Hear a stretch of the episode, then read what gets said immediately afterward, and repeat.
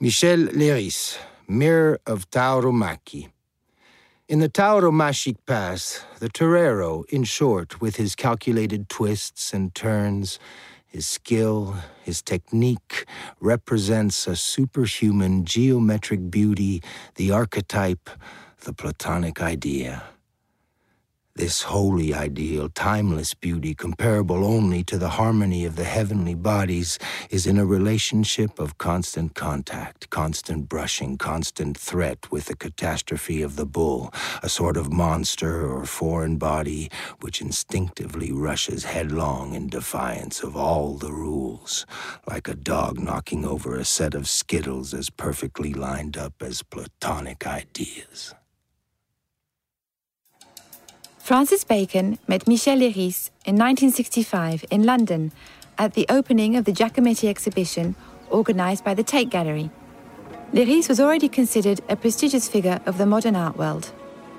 A friend of Picasso and author of several texts on the Spanish artist, he was also known for his participation in the revue Document alongside Georges Bataille. And so, for Francis Bacon, it was important to have Leiris as part of his sphere of influence.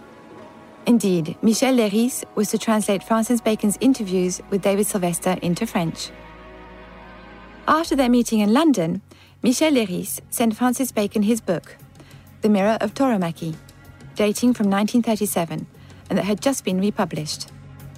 Almost automatically, a few months later, the first representations of bulls, and then more overtly bullfights, appeared in Bacon's paintings.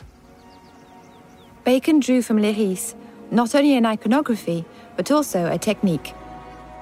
A technique of collage or montage.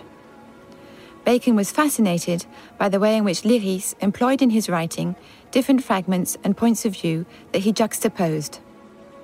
He composed his books as a cubist artist would compose a painting.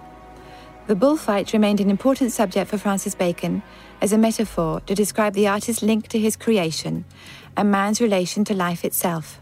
It was a subject that haunted him until the end of his life, as one of his last paintings shows a bull about to enter the ring. The ultimate metaphor of life itself for Francis Bacon.